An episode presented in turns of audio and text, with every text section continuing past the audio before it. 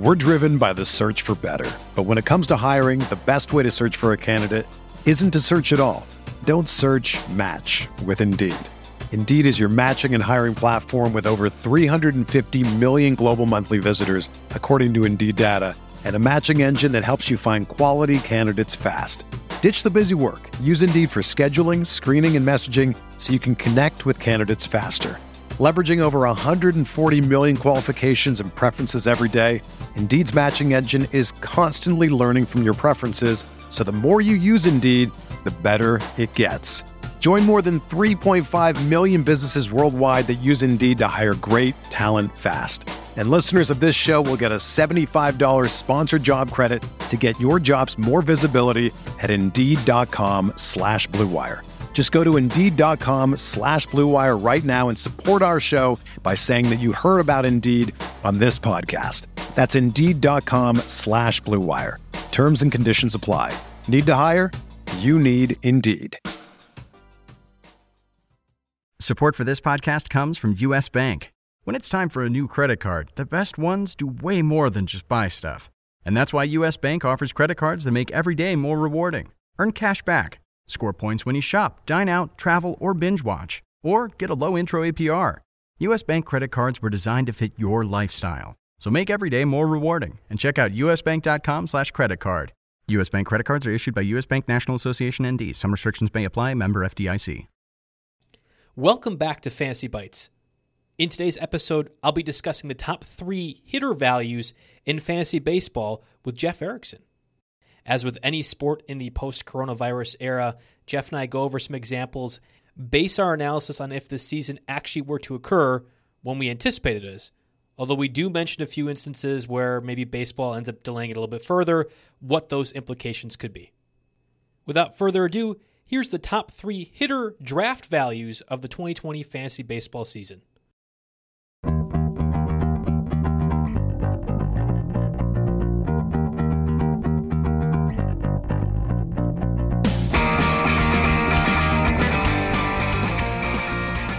Number three. So, what do you have at number three?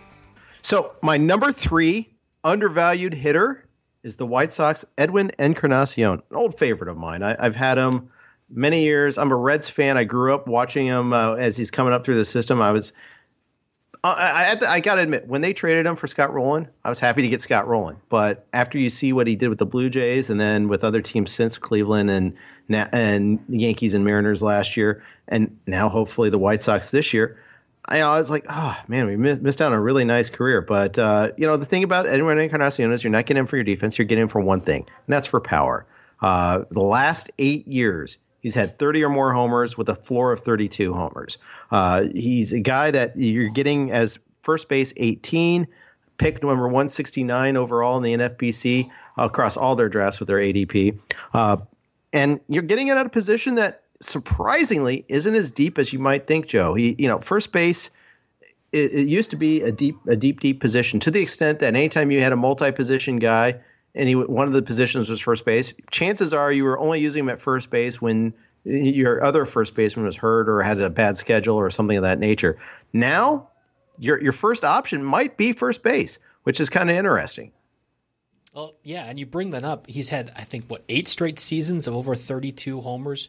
I mean, that, yep. that's that's incredible right there on its own. But I'm curious, and I've I've been an astute follower of Todd Zola now for quite a while, and he's been kind of preaching this year in particular. Power can be found throughout all levels of the draft. So is this? I mean, again, we're talking about uh, players that are going to be at least the best value when it comes to hitters overall. Is a guy like Encarnacion who really gives you power and RBIs, and that's about it a true value, or what makes him that, in your opinion, compared to everyone else? Just the fact that he's a first baseman and there's a shockingly shallow amount of first basemen available? Well, there's consistency within power. Like, sure, you can get Dan Vogelbach later, but Dan, you know, Edwin Encarnacion is not going to lose his job. Dan Vogelbach very easily could. You know, just to pick uh, one name uh, that, out of the hat that's much later. Uh, it's the consistency. It's the floor. It's the stability that you're getting here that you're not get necessarily getting with the other guys later in the draft. Uh, that that's what you're getting, and you're getting. Yes, position matters a little bit. It's funny. We always just say, you know, if you uh, if you read Art McKee's How to Value Players for Fantasy Baseball, this is a book that was written in the 80s, and they used to have a component where you'd add a scarcity bonus, much like you do for catcher. You'd, he'd do it for second baseman and shortstops too. And that's clearly not the case anymore. It's really funny. Shortstop in particular is loaded this year, especially it's top heavy, where it's not that top heavy with first baseman. So that to me is something that uh, I, it's it's funny. It's it's an adjustment in my drafting this year. Uh, so that that's I think the difference there. Uh, you, you, look at some of just to look at some of others at the position. Unfortunately, we, with Trey Mancini, we don't know when we're going to get him back. So that's one less guy also that's available at the position too. Uh, other guys below him, I, I don't feel as comfortable with the playing time situation. Uh, for instance, Michael Chavis has to fight for his playing time this year. CJ Cron is, pro- is probably locked in, but that ballpark hurt like Nick Castellanos last year. What if it hurts him too? Eric Hosmer hasn't hit for power since joining San Diego. You know, Joc Pederson, they tried to trade him at one point. He might be platooning this year. list goes on. You can kind of see like that's like the demarcation point for stability. After him, you you you've really got you're really kind of taking some chances at first base.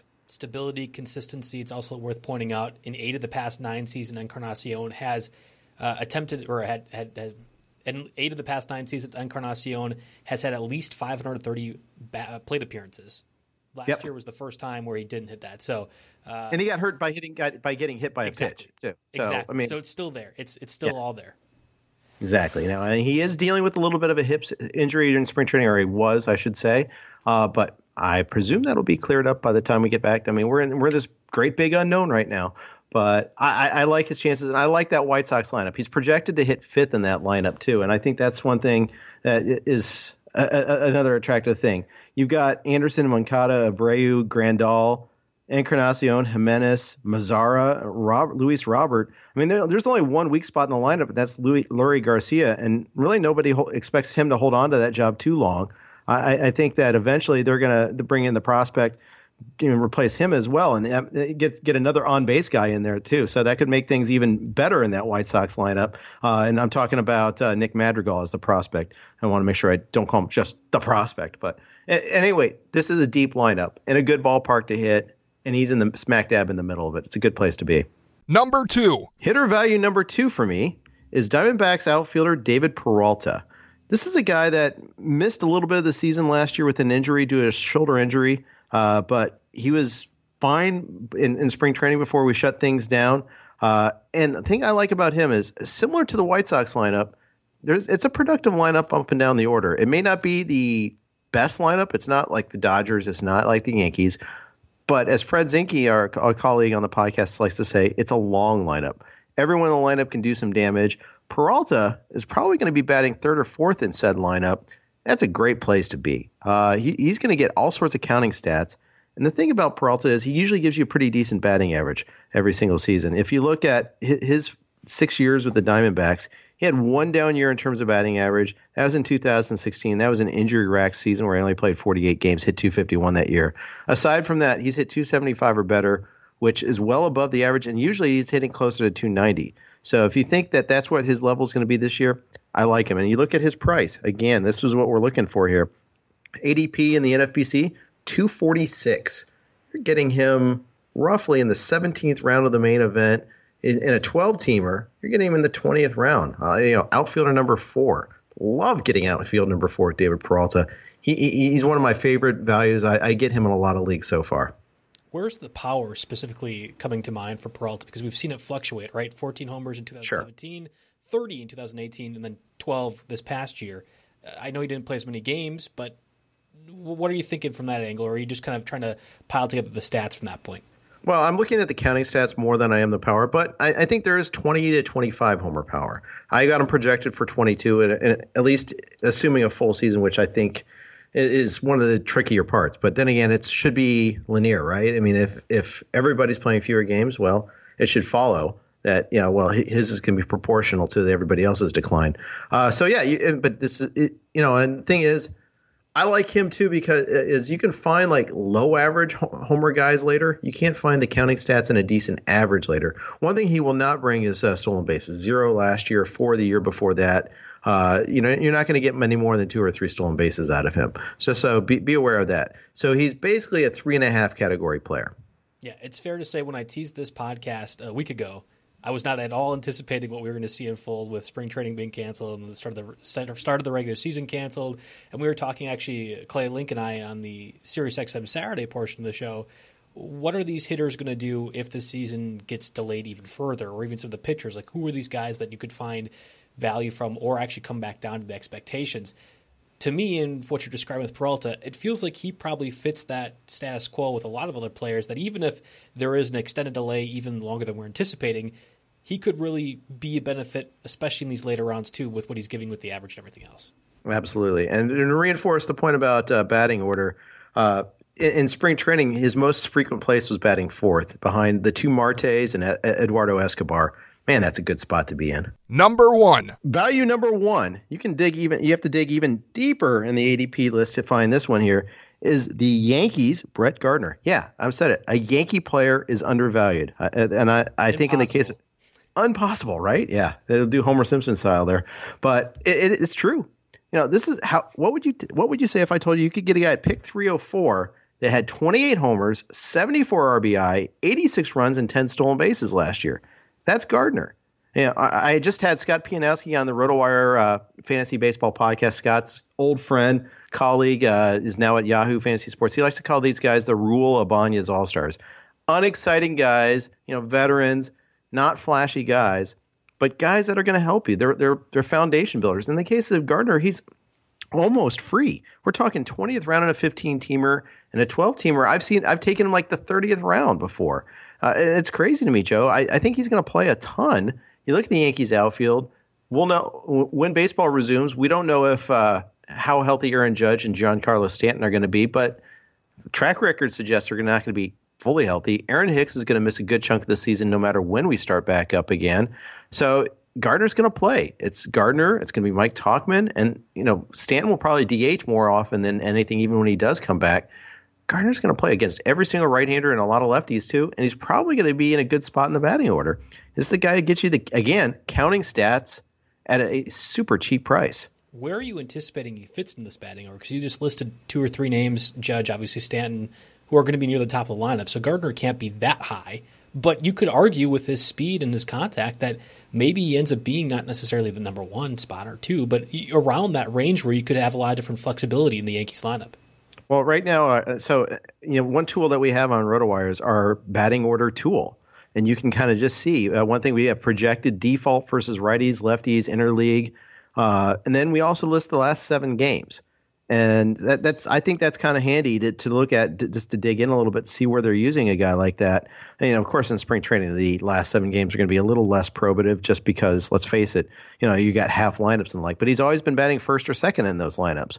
Uh, right now, our default has him at second. Now, when Judge, that's also with Judge out. So when Judge comes back, maybe they push him down a little bit. But I, you know, I think he could bat, you know, above. You know, he could be set, he'd be setting the table for the likes of Judge and Torres and and Stanton and Sanchez. I mean, yeah, if he bats at ninth, that that changes things a little bit. Maybe that's the case against lefties. It's okay if he does that against lefties. He's played in 140 games or more in the past seven seasons, so it's almost astounding to me to see him this low when it comes to his ADP, especially when you have to anticipate. And I guess when people were drafting before that the season wasn't going to be delayed, but there there is going to be a bit of an absence uh, or a time, I should say. Judge and Stanton are going to come back at some point and be healthy, but we know there are injury risks when it comes to both those guys. It's crazy to see, and I almost wonder, like, how could he possibly be this low? Like, what's the reason for why he's fallen to this point in the ADP? Uh, I I think he's just old and boring. I mean, he's 36 this season. Uh, that that's a part of it. There there is the fear of just a cliff drop, right, where a guy just doesn't have it anymore. But what he did last year suggests that that's not going to be the case. So let's delve in a little bit, like on the Statcast metrics, a little bit here, and you can do that. Uh, and that might be the red flag a little bit. Barrels were low, exit velocity was a little low. The ballpark, though, kind of compensates for that a little bit. I think that's that's one of the things that helps a little bit. The uh, you know, if you look at like the the walk rate, walk percentage is kind of turning downward a little bit. You could see this is probably why he drops off a little bit here. Uh, that you know he doesn't have the greatest Statcast metrics. Um, and again, you know he, he's not he's definitely not a guy that's going to improve off of last season. You're going to even get slight regression off of last season. But at at pick 300, I'll take that. Well, that does it for us on episode number two of Fantasy Bites. I want to give a shout out to Jeff Erickson for coming onto the podcast and talking about some of his favorite underappreciated hitters, as well as the Racing Pulses for lending their music to the show. Episode number three will be arriving shortly, and I'll discuss the biggest winners of the NFL Combine. Thanks for listening.